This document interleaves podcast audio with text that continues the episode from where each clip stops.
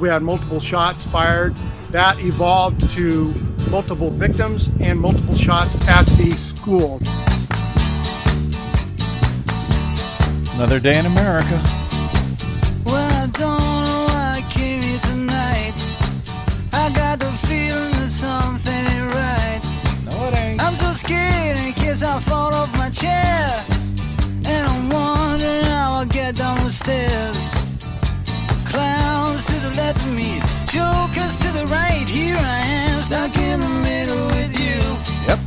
Yes, I'm stuck. From Pacifica Radio in Los Angeles, this is the BradCast, as heard on K P F K ninety point seven F M in L A, in Oregon on ninety-one point seven K Y A Q on the Central Coast, one oh six point seven K S O in Cottage Grove, in Lancaster, Pennsylvania on ninety-two point nine W L R I, in Maui, Hawaii on eighty-eight point five K A K U, in Columbus, Ohio on W G R N ninety-four point one, in Palinville, New York on one oh two point nine W L P P, in Grand Rapids, Michigan on W P R R, in New Orleans on one oh two point three W H I V, in Washington, D C on one oh five point five, and in Minneapolis, Saint Paul on A M nine fifty K T N F.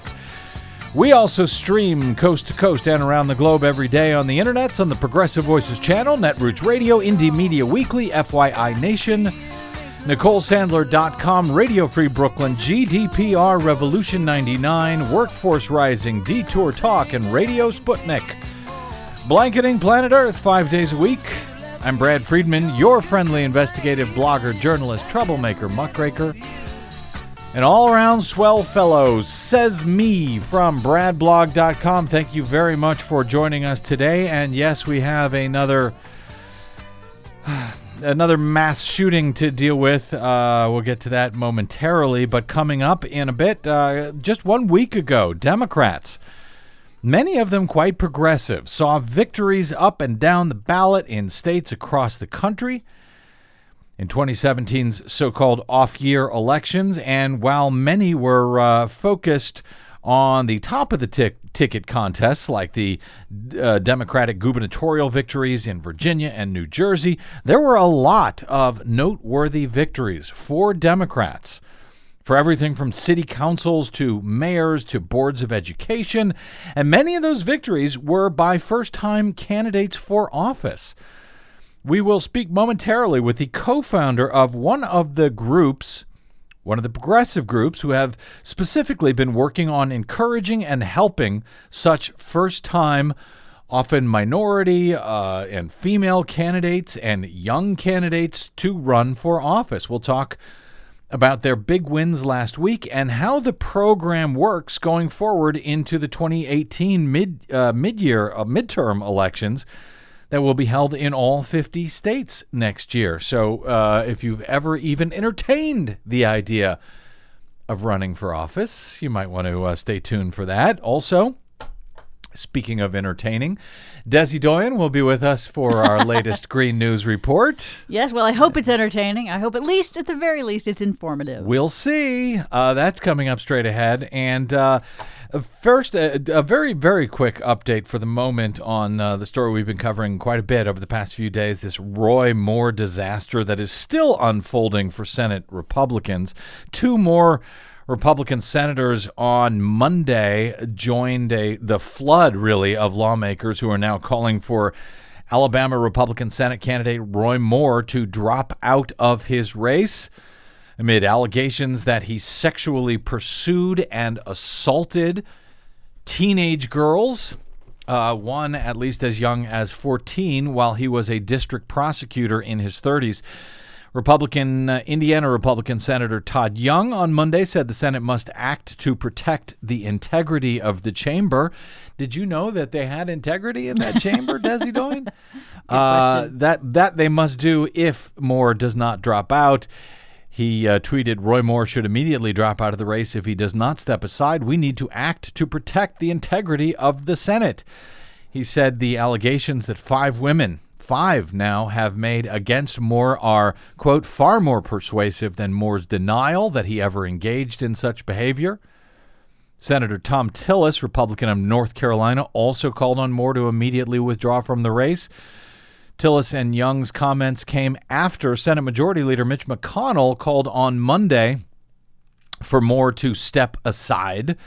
McConnell's uh, uh, today uh, says Republicans are now actively seeking a write-in candidate to run against Moore, even as the December twelfth election is already underway. Absentee ballots have been mailed out and are already being sent in.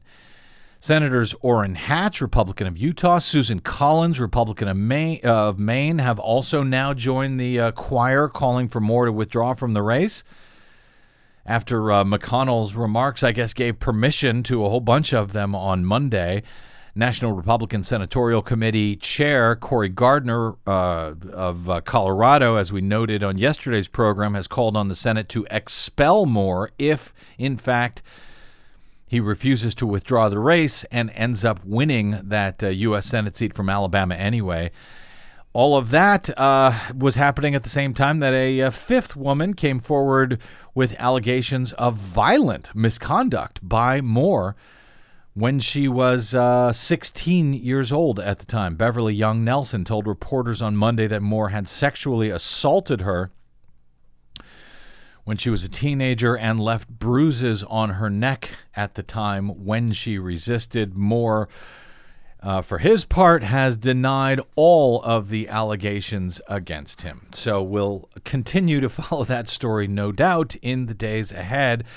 There was, uh, it was a very busy day in D C today. There were hearings uh, on Capitol Hill in the U S House on sexual harassment in Congress, yes, in Congress itself, including testimony that uh, some still serving members inappropriately harass their colleagues in the U S House and Senate, though no names yet, uh, to my knowledge. Yes, I think they're still uh, trying to maintain some level of collegiality. I'm not exactly sure why. Yeah, I don't know why, if they're uh, sexually harassing people. Um, hopefully they've reported that to the Ethics Committee. Uh, there are also hearings in the U S House Judiciary Committee with Attorney General Jeff Sessions testifying on a on a huge range of issues, uh, focusing uh, quite a bit, uh, at least for Democrats, uh, on uh, Sessions' selective memory, as those Democrats have described uh, his, well, his his response to the Trump campaign meetings with various Russian officials and agents. Uh, that he forgot about until he was reminded about later. Also on uh, comments uh, on the Alabama Republican U S Senate uh, candidate, Roy Moore, because remember, this is Jeff Sessions. This was the seat that he gave up when he became Trump's attorney general. And Sessions, during this uh, hearing today, said he had, quote, no reason to doubt the women who are accusing Moore of those Uh, incidents of sexual assault when they were minors. He was also asked about his openness uh, that was initially reported yesterday, his openness to a special counsel investigation of Hillary Clinton, of course, and the right-wing's pretend so-called Uranium One scandal. Sessions was also asked about a recent D O J assessment of so-called black identity extremists, while conceding that he could uh, he could not recall any such similar assessments made of white identity extremists, such as neo-Nazis and the K K K. There were also hearings over in the uh, in the U S Senate, in the Senate Foreign Relations Committee, on the power of the president to launch war, and specifically to launch a nuclear attack without the ability for anybody to stop him or her from doing so. That was chaired by Republican Senator Bob Corker of Tennessee, and it was the first such congressional examination of that issue since nineteen seventy-six. So we are likely to cover some of those uh, noteworthy uh, hearings uh, in the days ahead, but since we probably won't get uh, to, to covering this, or at least the media won't be able to give this much coverage, I suspect, because, you know, mass shootings in the U S, even when they involve school children, apparently they're now a dime a dozen. They tend to disappear from the national media radar very quickly if and when they are covered at all. Well, today, out here in California, up in Northern California, a gunman choosing targets at random opened fire in a rural north Uh, Northern California town on Tuesday, killing four people at several different sites, wounding others at an elementary school. before police shot him dead. At least another ten people have been hospitalized, two of them children. Though counter to earlier reports, neither of those children have been killed. The uh, gunman, uh, the gunfire began around eight a.m. in a community of uh, Rancho Tehama Reserve. That's about one hundred thirty miles north of Sacramento. Here is Tehama County Assistant Sheriff uh, Phil Johnston in his initial report to a local N B C affiliate, K C R A, shortly after the uh, shootings were first reported. I don't know what time the call came in. It was right about eight a.m. We had multiple shots fired in Rancho Tehama. Uh, that evolved to multiple victims and multiple shots at the school, the elementary school. I am told at this point the suspected shooter is deceased by law enforcement bullets. That's what I'm told. I know that we have medevaced a number of students. I know that the school has been cleared. I know that um, we have the children that were attending school in a safe location at this time. Uh, we have about one hundred law enforcement personnel in Rancho Tehama right now with multiple, multiple scenes. Um, I can think of at least five scenes that I've been told about. So we are spread thin. But we have a lot of resources right now, and you can see that we're still requesting ambulances and we're still doing our work. Uh, that's the only information I have. That was uh, Tehama County Assistant Sheriff Phil Johnston. I suspect that we could uh, do a show like this, Desi Doyen, every goddamn day at this point in this country. Yes, I, um, I'm sorry to say that I think you're right. Police offered no immediate word on the motive by the assailant. Sheriff's official Uh, said that the shooter's neighbors, however, had reported a domestic violence incident. This seems to be a common thread in so many of these shootings. And there's a reason why. Yeah. Because it is. Yeah. Well, yeah, apparently. Witnesses reported hearing gunshots and hearing children screaming at an elementary school.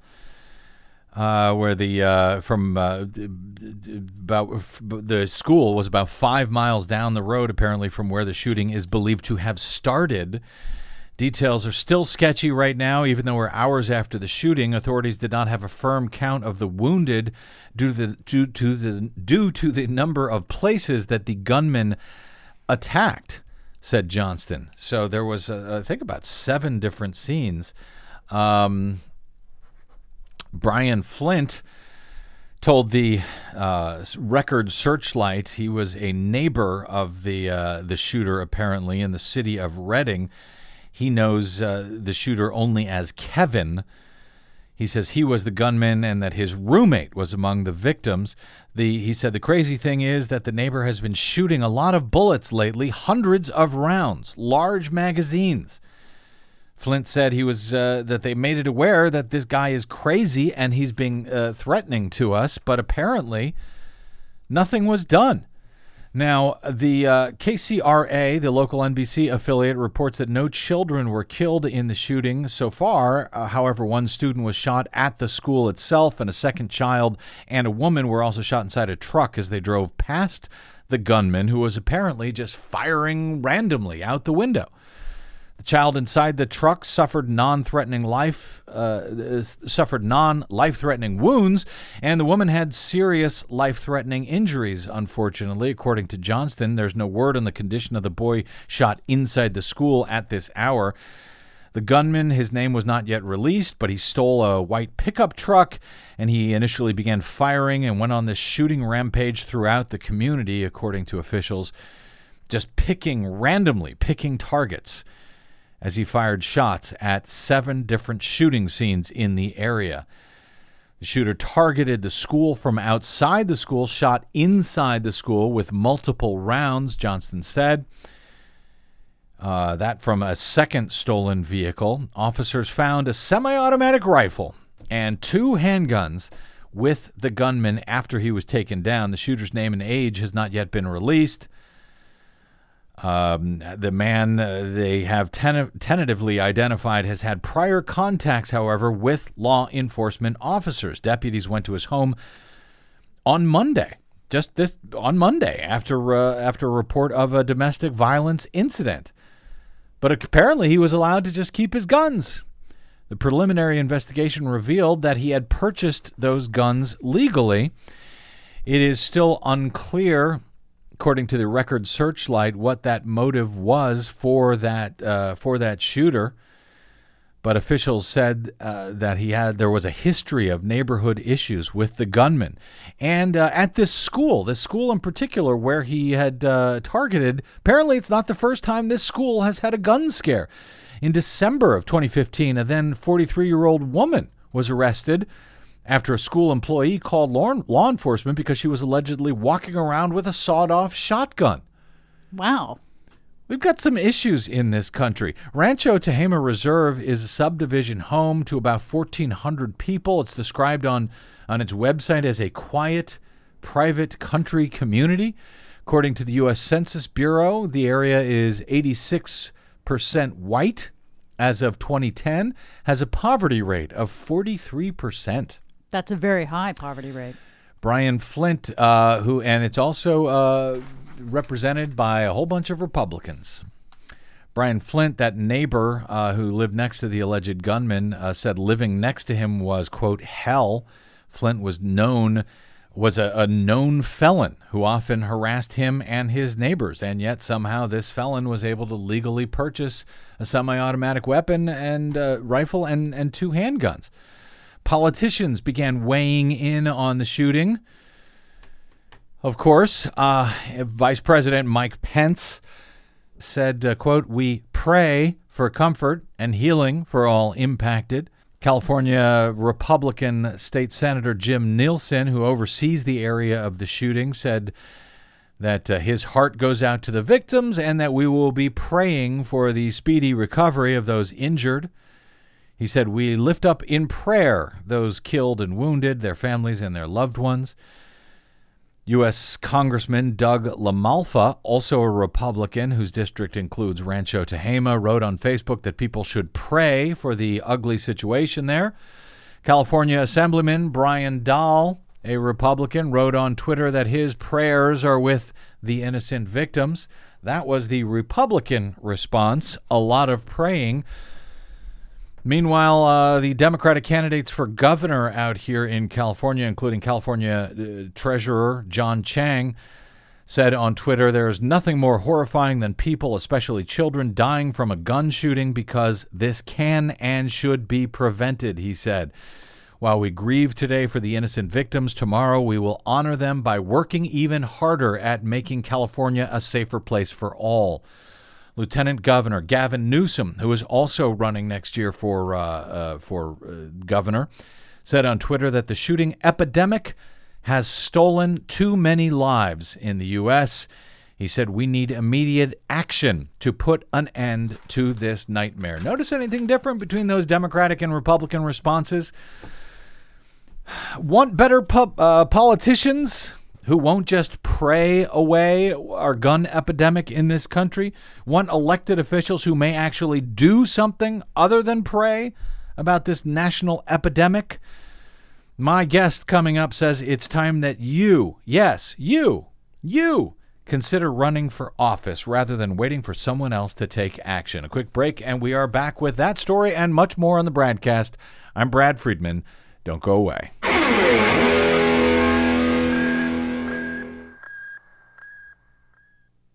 Hi, this is Desi Doyen from the Green News Report and the BradCast.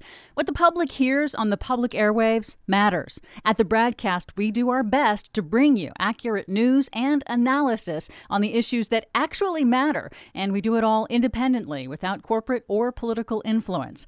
But we can't do it without you, now more than ever. Please help us stay on your public airwaves by going to bradblog.com slash donate to help keep us going. That's bradblog.com slash donate. And thanks. Headed for the open door. Tell me what you're waiting for.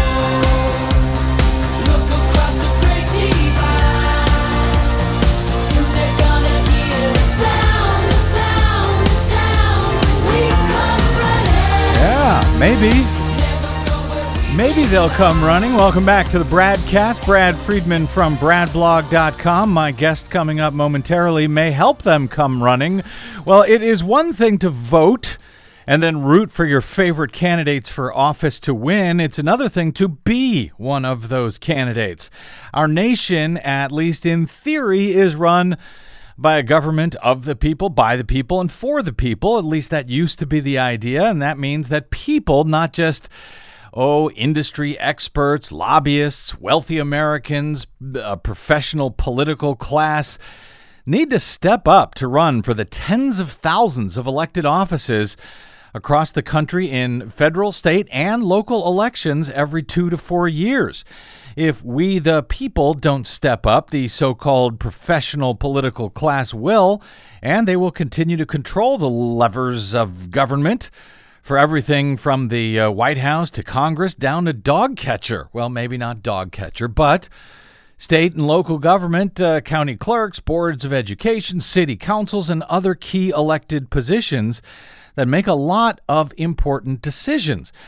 Republicans seem to have figured that out some time ago, and they've had right-leaning organizations supporting and grooming candidates for all sorts of state and local offices for some time. And they've been winning those elections for some time. After the Democrats' disastrous twenty sixteen elections, coming after at least a decade of Republican gains at the state and local levels of government, a number of progressive groups seem to have finally figured out that all politics is local, or at least that it usually begins that way, as candidates get experience in local and state government before they decide to run for, say, statewide office or the White House, our current president notwithstanding.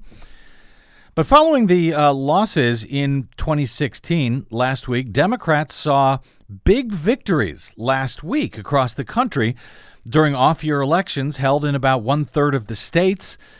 Democrats won big-ticket offices that were on the ballot last week, like governor of Virginia and New Jersey and mayor of New York City, but also many first-time progressive candidates, many of them young and female and minorities, also stepped up and saw victories everywhere from Virginia's House of Delegates, which, as almost nobody predicted, could actually flip to a Democratic majority Uh, after last week's election and a number of upcoming challenges and recounts in several races there, uh, to the city council of Minneapolis, to mayoral victories in Topeka, Kansas, and Hoboken, New Jersey, Charlotte, North Carolina, and many other municipalities around the country. Many of those candidates who won for the first time were helped by several different new progressive organizations which stepped up to help those progressive candidates run for office, including Bernie Sanders' Our Revolution group, and another called Run for Something, formed by former Hillary Clinton campaign staffer Amanda Litman and longtime Democratic campaign consultant Ross Morales Rocketto. As Politico noted when reporting in October that Run for Something had organized and endorsed more than one hundred twenty young progressive candidates to run for office in the twenty seventeen and twenty eighteen cycles so far, many of those candidates were and are running for seats, such as county clerk and library committee. They noted the group is touting their endorsements as millennial candidates who are rebuilding the Democratic Party from the ground up. That sounds like a good idea. Co-founder Litman noted that their candidates are not complacent with the status quo and they're not waiting for someone to tap them on the shoulder to run. Instead, they're changing lives to get in the fight, and in the process, they're changing their communities for the better. If last week's results are any evidence, the strategy appears to be off to a gangbuster start.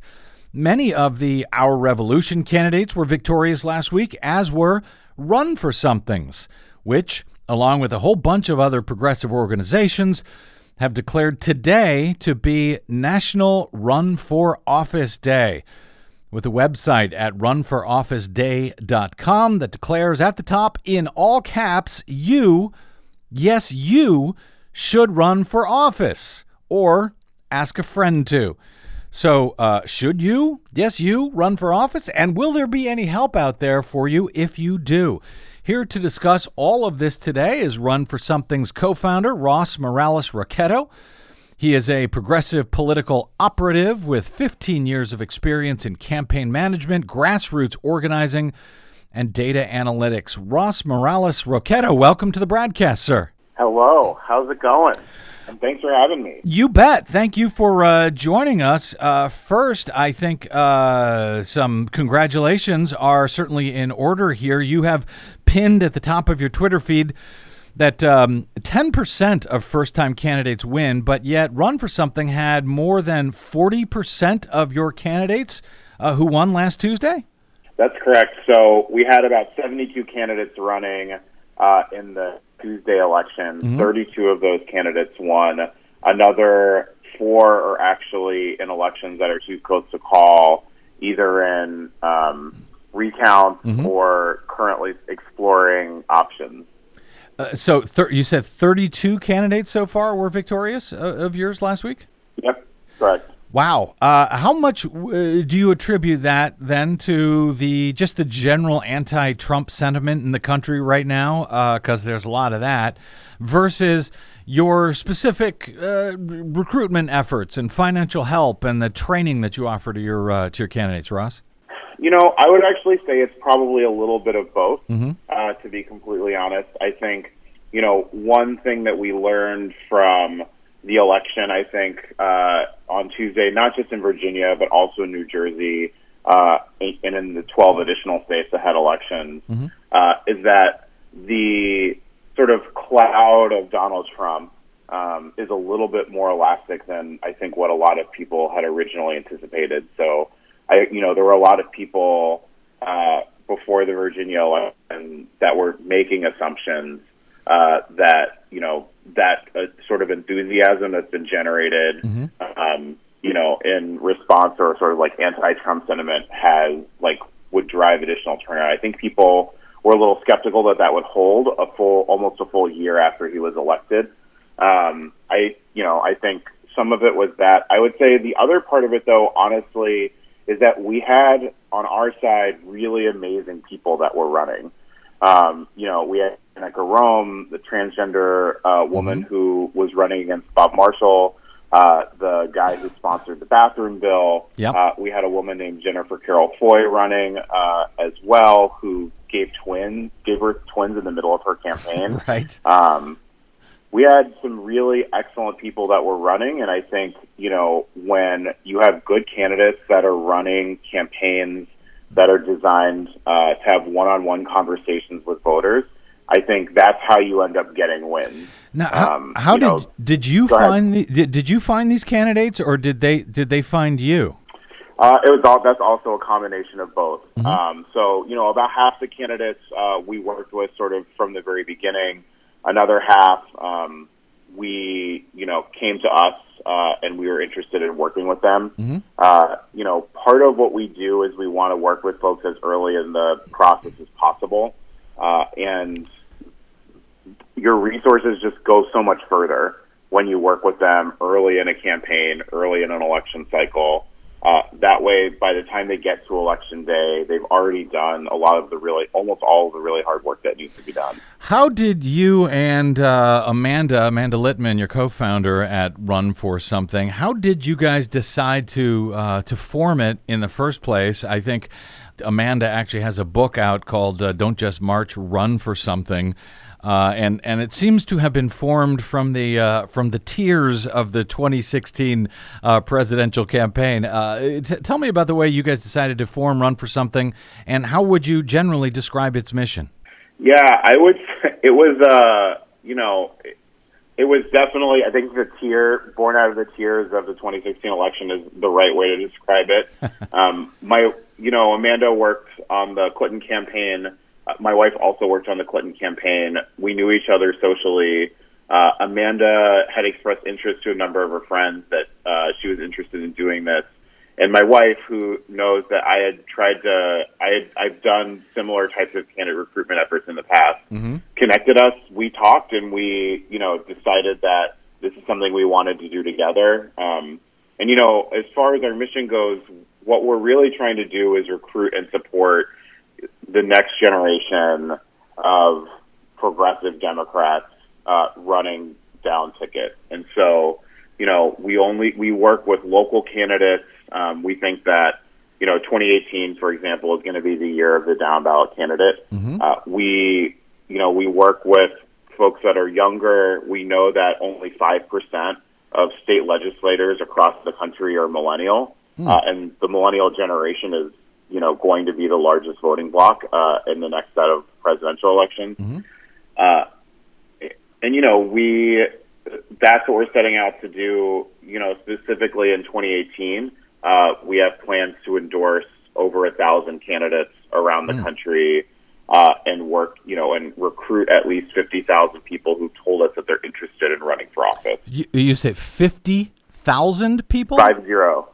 Yep. fifty thousand people have told you they're interested. I noticed that uh, at your website uh, that you're looking uh, mostly for young people, thirty-five and under, specifically women and people of color. So I guess that pretty much rules me right out, Ross. Uh, but that said, uh, on all those uh, points, but what what is what is your criteria for choosing candidates to support? If you've got fifty thousand people who have reached out, how do you decide uh, who to support and, and not?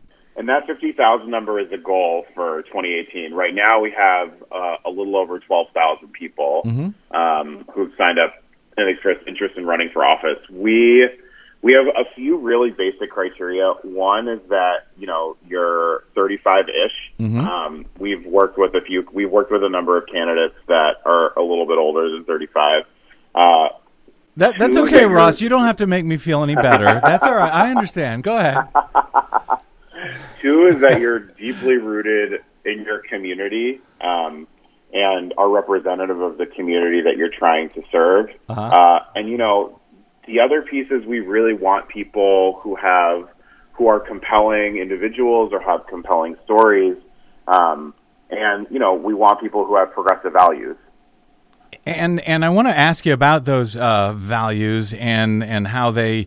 Well, how that plays into your decision. But I, I, I want to give you a quick chance here to uh, to explain wh- why is it important to to run for local office, for boards of education, for for library committees and so forth. And and if someone decided to do that, how would you help someone? Let's say I was under thirty-five and a person of color. What would I, what would I do and, and how would you potentially help me Uh, to, I guess, decide to run for that office, and and how what what kind of help would you offer if I did? You know, people, we've been hearing from people all across the country that in this particular moment they want to make a difference in their communities, and honestly, one of the best ways and the most effective ways to make a difference is in your community is to run for office locally. If you aren't happy with your schools, you can run for your school board. If you're not happy with the fact that, like, your your the road outside your house has potholes or doesn't get plowed when it snows, mm-hmm. you can run for city council. You know, if you are unhappy with, uh, in a lot of places, if you're unhappy, you know, with the cost of, you know, your water or the community colleges or, you know, a, a number of other um a number of other things in your community, like you can run for boards uh, that are elected uh, that have people making those types of decisions. Mm-hmm. And so, you know, the the things that impact people's lives the most on a day-to-day basis tend to be uh, at that local level. And, you know, a lot of, and that's, you know, what's been so powerful about, you know, the stories that we hear from our candidates that are running, because we have a, a young woman uh, up in southeast Pennsylvania named Heather Ward. Mm-hmm. Um, she, you know, was tw- is twenty-two years old. She was just finishing up school, and she decided to run for school board uh, because, you know, she saw what Betsy DeVos was doing, and she wanted to make a difference. You know, she ran in a district that is largely Republican. Mm-hmm. Uh, and essentially by going door to door and talking, having one-on-one conversations with voters, uh, she won people over. And she actually just won, uh, she just became a member of the school board uh, on Tuesday uh, at twenty-two years old, the youngest member of that school board.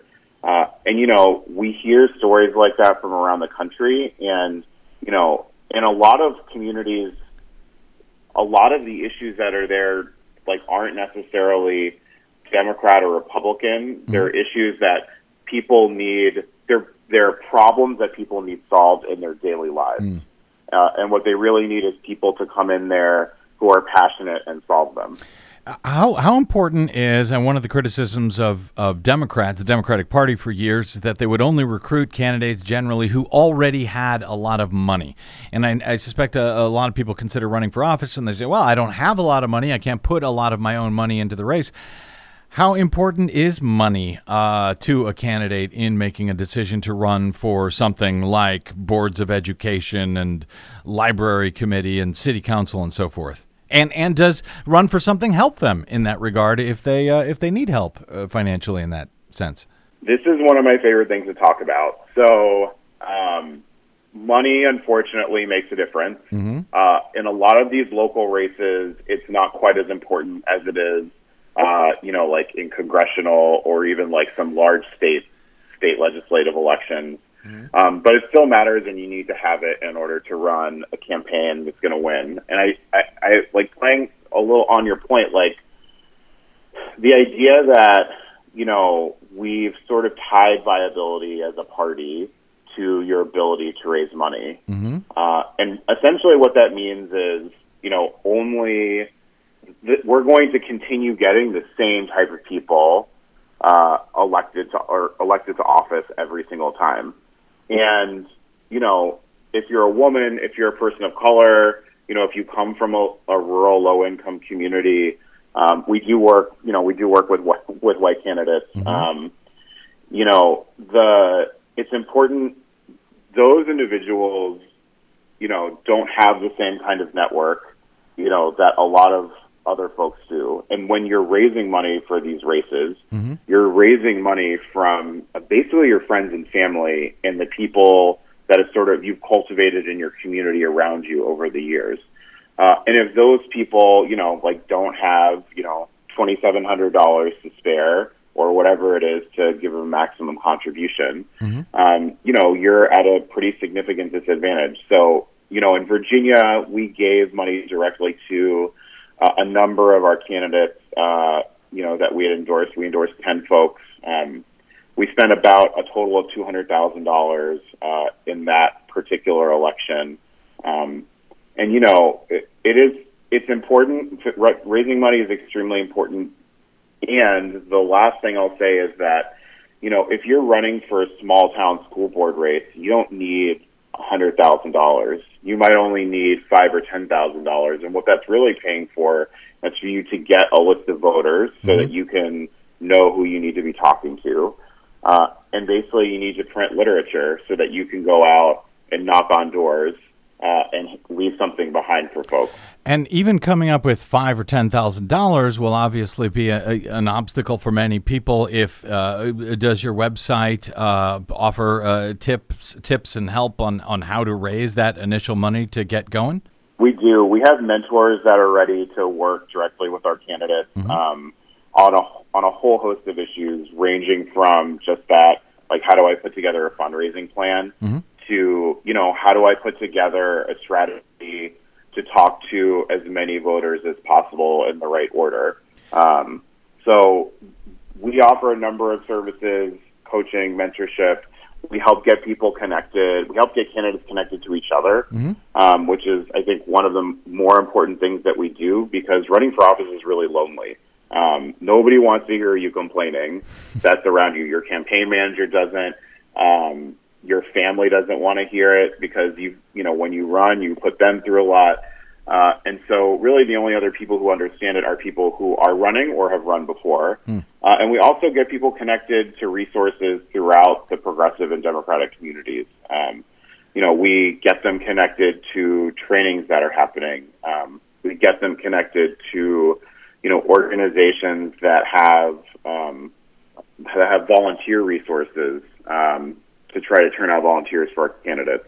We get them connected to individuals who might be willing to make a contribution to their campaign.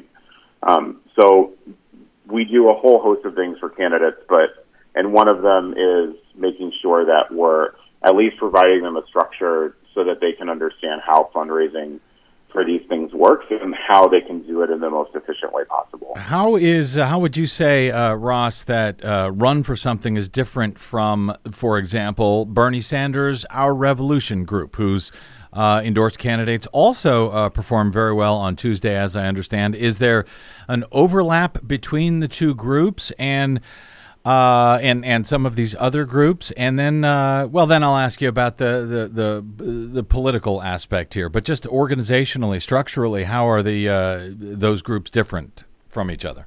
Totally. Our Revolution, I think, also had a really good night on Tuesday. Mm-hmm. Um, Lee Carter is the person that just sort of comes to the top of my mind, uh, who is running in uh, Virginia. I believe he identifies as a Democratic Socialist, mm-hmm. and uh he beat, I believe, what the the House Majority Whip, um, right, which is huge. Yeah, the third-ranking um, Republican, a longtime entrenched guy who had been in the uh, Virginia House of Delegates for, for years, and, and he beat him after, by the way, reportedly, Democrats told him, oh, if you run too far to the left, you will lose. So that's why I'm trying to get a sense of, of the politics here, uh, as well as the organizational uh, structure between the various groups. Totally. I would say that we're complementary of each other. Um, so we work with the folks over at Our Revolution. Um, actually, today is National Run for Office Day, as you said, mm-hmm. uh, in your opening. Uh, they're one of our partners in for National Run for Office Day. Uh, their chair, their chairwoman, um, Senator Nina Turner, made a video talking about how important it was to run for office. Mm-hmm. Um, you know, we're also working with groups like uh, Secretary Clinton's Uh, group Onward Together.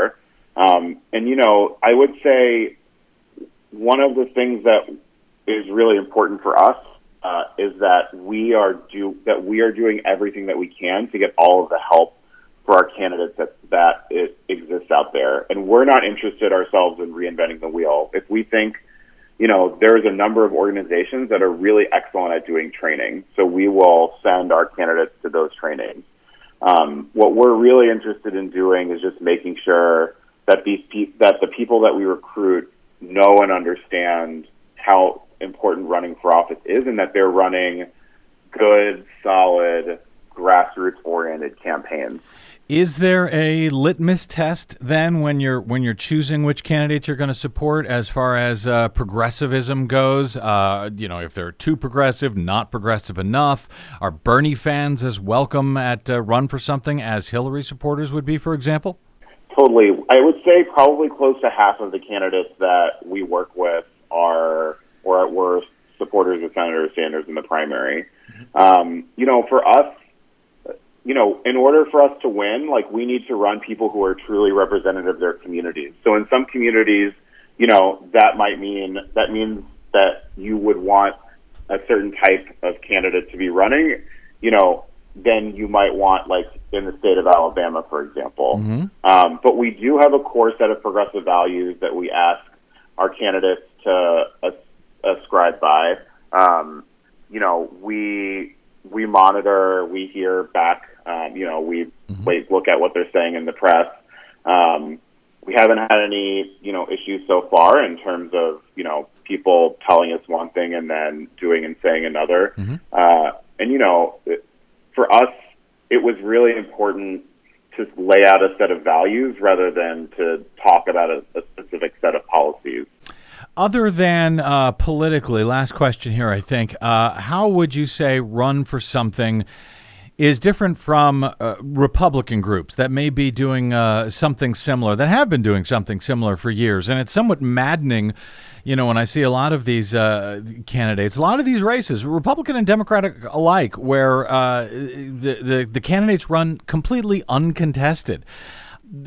So how is, would you say that Run for Something, the work that you guys do, is different from the Republican groups that may do something similar, or is it in some way based on what uh, G O P groups, not politically, but the way, you know, they, they recruit their own people, uh, the way G O P groups have been uh, so effective at doing, it seems, for so many years now? You know, the, one of the things that I like to talk about is how, you know, we all know that there's a distinction in styles between, um, you know, how folks on the left and how folks on the right tend to operate. And, you know, on the right, you know, they'll they'll give tons of money to one or two central groups, and then, like, those groups will, you know, like decide and go out um, and do things in like an extremely methodical way. Mm-hmm. You know, we're Democrats.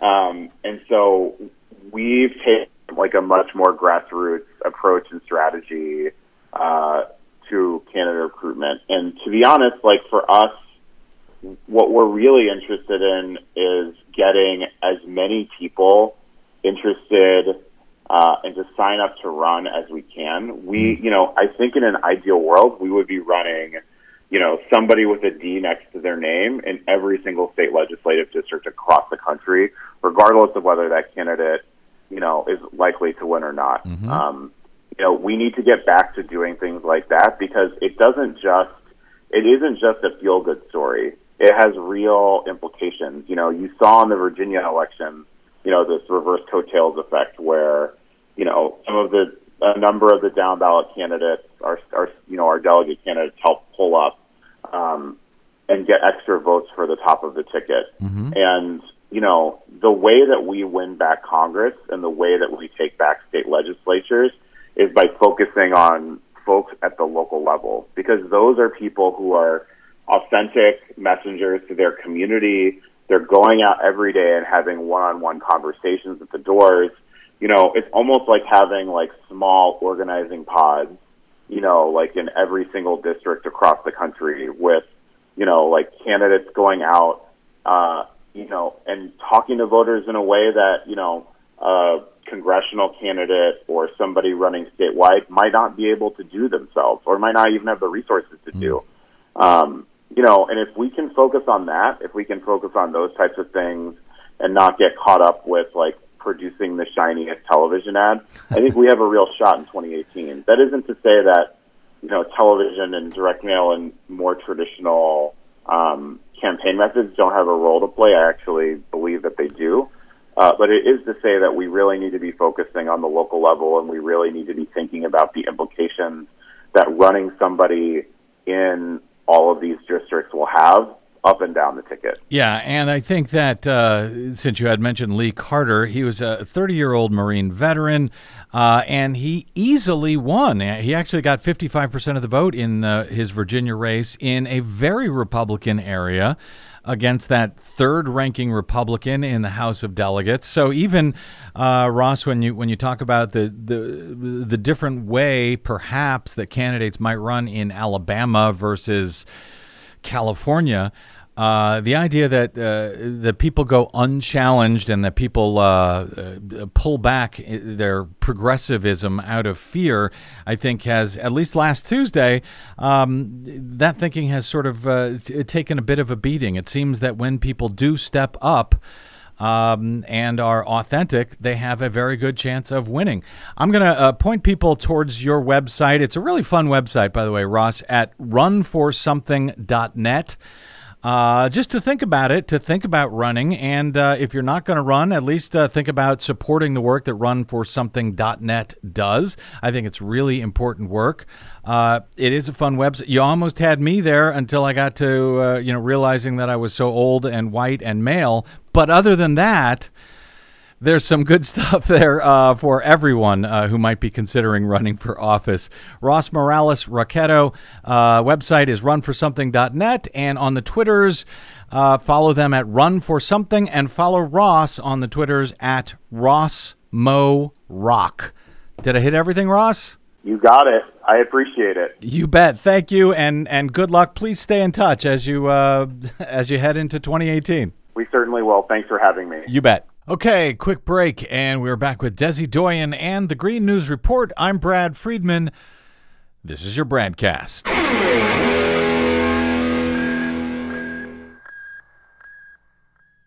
Hey, this is Brad. Please consider supporting whichever progressive media outlet is serving you. Most, just like us, do not receive corporate or political support. We all need your support to keep up the resistance, now more than ever. From Desi Doyen and myself, thank you.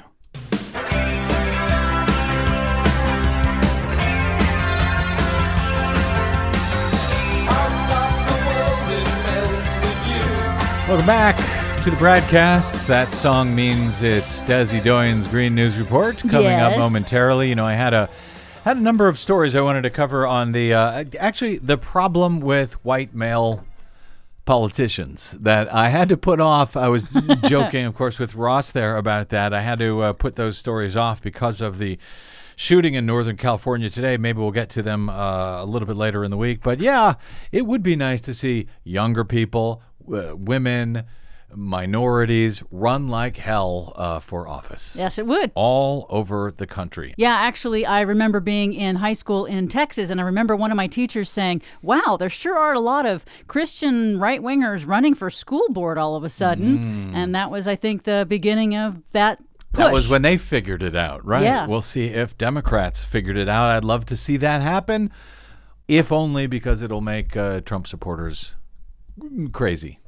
It'll drive them crazy, although that's not a very long drive. All right. Anyway, let's get to it. Our latest Green News Report. The world is moving on, and so is the United States. At U N climate talks in Bonn, Germany, the U S is a bit schizophrenic. New report shows Paris Agreement targets are not nearly enough. Senate approves fossil fuel lobbyist for top E P A air pollution position. Plus, Puerto Rico's governor estimates damages after Hurricane Maria are ninety-five billion dollars. All of those damages and more straight ahead. From brad blog dot com, I'm Brad Friedman. And I'm Desi Doyen. Stand by for six minutes of independent green news, politics, analysis, and snarky comment. So what will make strong hurricanes more and more frequent? According to our government, the answer is none of your f***ing business. Stop asking so many questions. Agreed. If you can't say anything nice, don't say anything at all. This is your Green News Report. I'm gonna soak up the sun. Okay, Desi Doyen, well, after uh, a main power line went out in Puerto Rico late last week, dropping the island from forty percent power capacity back down to eighteen percent, that has now been fixed, and now seven weeks after Hurricane Maria made landfall, still fifty percent of the island is without power. Yes, the recovery is going extremely slowly, and Puerto Rican Governor Ricardo Rosello on Monday estimated that rebuilding the island after two back-to-back hurricanes, both Irma and Maria, will cost ninety-five billion dollars. That's an amount roughly equal to the island's entire annual gross domestic product. Rosello asked Congress to cover the costs of the reconstruction price tag as, quote, an important step to demonstrate that the federal government will treat Puerto Ricans like any other American citizens. Oh, sure. The uh, federal government giving ninety-five billion dollars to Puerto Rico.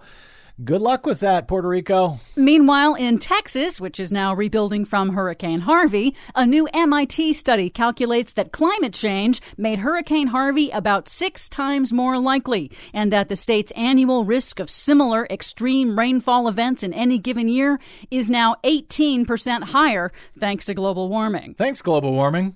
Meanwhile, in the U S. Senate, the majority Republicans voted strictly along party lines to confirm fossil fuel industry lawyer and lobbyist William Wareham for the number two spot at the E P A. Wareham has spent his... Let me just break in there. That's the fossil fuel lobbyist who now is the number two guy at the Environmental Protection Agency. That's right. Got it. Wareham has spent his career suing the E P A to roll back clean air standards that restrict mercury, silica, lead, and smog. And we call that regulatory capture, do we not? Yes, we do. Well done, fossil fuel industry. At the United Nations climate talks, now underway in Bonn, Germany, international negotiators are hammering out the mechanisms for one hundred ninety-five nations to reduce their emissions under the landmark Paris Climate Agreement. But a new report from the United Nations Environment Program calculates that the current national commitments under that agreement are only about one-third of the reductions needed to avoid shooting past the agreed-upon target of no more than two degrees Celsius above pre-industrial temperatures.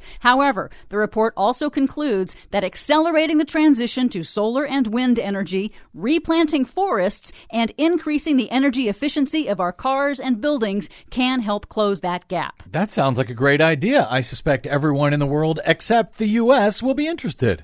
Well, last week, the United States became the only nation on the planet not included in that agreement. That's thanks to President Trump's intention to withdraw from the Paris Agreement in twenty twenty. But a Trump administration delegation is attending the Bonn climate talks anyway. And I hope they are being met with boos and hisses. Yeah, yeah, pretty much. On Monday, they hosted an event to promote so-called U S clean coal and nuclear energy technology to developing countries as a way to cut their emissions.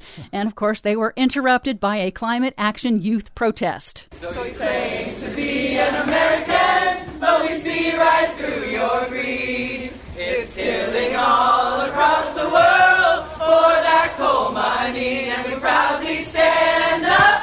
And a shadow delegation is also representing the U S in Bonn, a coalition of states, cities, and businesses seeking to highlight positive U S climate efforts and strike their own deals on the subnational level. Are they better singers? I hope so. But their schizophrenic parallel U S presence is creating some confusion for other countries, according to the New York Times, who aren't quite sure who to trust. Former New York City Mayor Michael Bloomberg, who is leading the State Action Coalition, on Monday criticized criticized the Trump administration and noted that, thanks to the states, the U S is already halfway to meeting the Obama administration's pledge to cut U S emissions. It is important for the world to know the American government may have pulled out of the Paris Agreement, but the American people are committed to its goals, and there is nothing Washington can do to stop us. Well, that's good to hear, but Washington is going to keep trying to roll the clock backwards. For much more on all of these stories and the ones we couldn't get to today, please check out our website at green news dot brad blog dot com. Find us, follow us, and share us worldwide, please, on the Facebooks and the Twitters at Green News Report. I'm Brad Friedman. And I'm Desi Doyen. And this has been your Green News Report.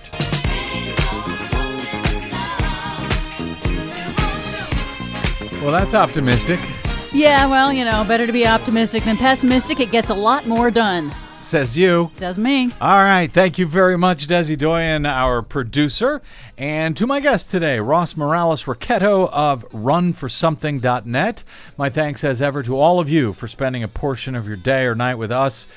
It is always greatly appreciated. You can drop me email if you like. I'm BradCast at brad blog dot com. On the Facebooks and the Twitters, I am simply The Brad Blog. And if you missed any portion of today's program or any other, you can download any of them anytime for free at brad blog dot com. Though my huge thanks to those of you who stopped by brad blog dot com slash donate to help us continue to do what we try to do every day over your public airwaves. That's it. Until we meet again, I'm Brad Friedman. Good luck, world.